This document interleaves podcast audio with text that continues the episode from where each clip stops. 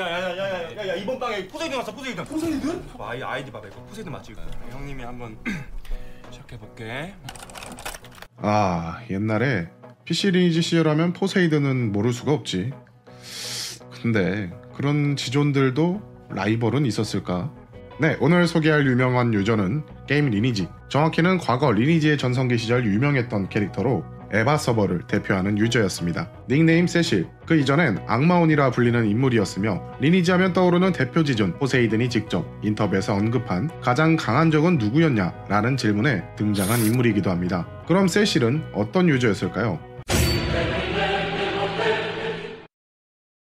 세실은 에바 서버 이전에 군터 서버에서 활동하며 악마온이란 닉네임을 사용했습니다. 군터 서버는 무적 스피드 혈맹이 가장 유명한 혈맹으로 전 서버 최고 지존이었던 포세이든 그리고 그 옆엔 2인자로 자연검이 있던 서버였습니다. 포세이든은 단일 혈맹 최초로 하나의 서버를 통일한 사람이기도 하죠. 하지만 이러한 세력에 대항하던 반항 세력이 있었으니 악마온이 대표로 있는 강한 사람들 혈맹이었죠. 군터 서버가 통일되기 이전 마지막 공성전이 윈다우드에서 벌어졌었는데 결국엔 강한 사람들이 패배하게 되었어요. 그런데 총군이었던 악마온이 이때 서버를 떠난다고 선언을 하자 성 앞에 바리를 섰던 상대편 혈맹 무적 스피드의 인원들이 악마온이 서버를 떠나는 길을 배웅해줬다는 이야기도 있습니다.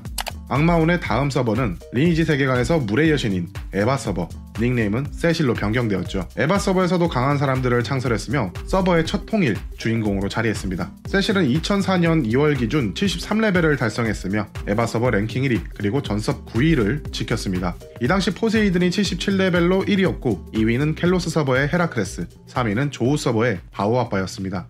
2003년 4월 29일 리니지 토너먼트 서버 대항전에서 친선 경기를 진행했었습니다. 이때 세실이 있던 에바 서버는 켈로스 서버와 경기를 진행했으며 15명 대 15명의 인원이 맞붙게 되었죠. 이 경기에서 5대2로 단결력이 좋았던 에바 서버의 승리로 돌아갔고 그 안에서 압도적인 힘을 보여줬던 캐릭터가 세실과 골리앗 그리고 힘요정으로 이름이 알려졌던 청수악마 캐릭터였습니다. 또한 개별 토너먼트 점수는 90승 44패로 전 서버 9위에 등극했었는데 당시 포세이든은 22승 13패로 8위에 위치해 있었습니다.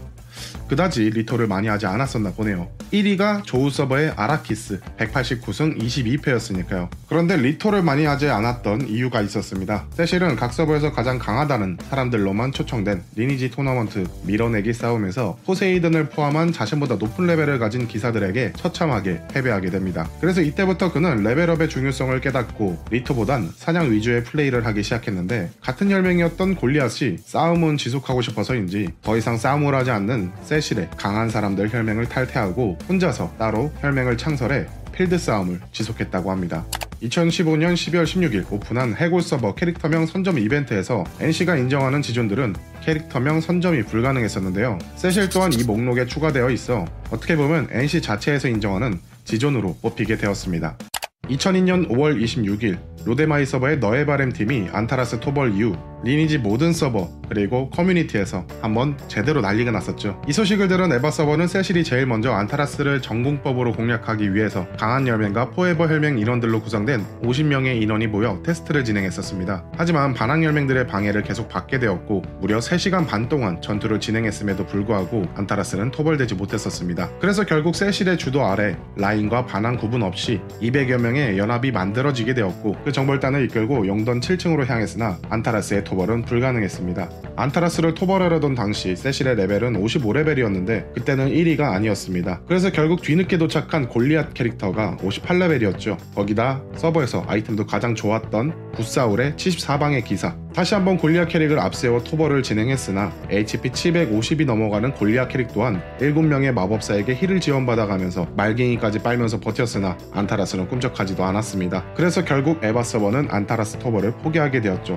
이때 사용한 부활 주문서의 개수가 2000장이 넘었다고 합니다. 근데 참 웃긴 것은 에바 서버의 정벌 소식을 들은 원조 드래곤 슬레이 유저인 너의 바램은 안타라스에 이어 이미 파푸리온까지 토벌을 완료한 상태였었죠. 2002년 6월 커뮤니티 기자인 CJ의 호기심을 시작으로 많은 유저들이 궁금해하던 것이 있었습니다. 7사우라비 장검대 9일본도 혹은 9레이피어 중 도대체 어떤 무기가 가장 좋은가에 대한 실험이었죠. 이 당시 유저들의 반응은 두 가지로 나뉘어졌었는데요. 일부 유저는 그래도 9검이랑 7검이니 그래도 9검이 좀 더 좋지 않겠냐며 표를 던진 유저도 있었고요. 다른 유저들은 사울이 그래도 최고의 검이니 7이면 9일도랑 비슷할 거다 라는 표를 던졌습니다. 그런데 이때 이 실험에 도움을 줬던 유저가 세실이었죠. 왜냐면 사우라비 장검이 그때 당시에 너무나도 귀한 그런 아이템이었거든요. 딱 나와버리네 이게 어? 야, 이게 도대체 얼마야? 팔아야 돼. 이거 딱 제가 팔아야 안 돼, 안 돼, 안 돼, 말자. 야, 아, 아, 저, 저, 저, 저.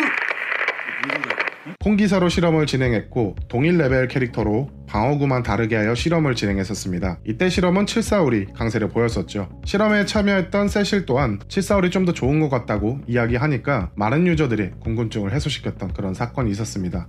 네, 이번에 소개한 인물 과거 리니지 에바 서버 대표 유저 세실이었습니다. 군터 서버 이후 그리고 에바 서버 그 이후에 로데마이 라스타바드 서버에서 활동했던 흔적을 찾을 수 있었는데요. 이 당시 일대주의는 아닌 듯해 보여서 영상에선 따로 소개해드리지 못했습니다. 더 많은 자료를 찾고 싶었는데 이 자료들이 너무 없어서 아쉬운 인물이네요. 포세이든의 라이벌로 뽑혔기에 그래도 자료가 많이 남아있을 줄 알았으나 어, 스크린샷 찾는 게 굉장히 어려웠던 인물이었습니다. 그래서 추가 정보가 있다면 댓글로 그 추억을 남겨주시길 바라면서 이만 영상 마치도록 하겠습니다. 그럼 저는 무작전이었고요. 다음 영상에 좀 더 흥미로운 게임 관련 인물들로 찾아뵙도록 하겠습니다. 감사합니다.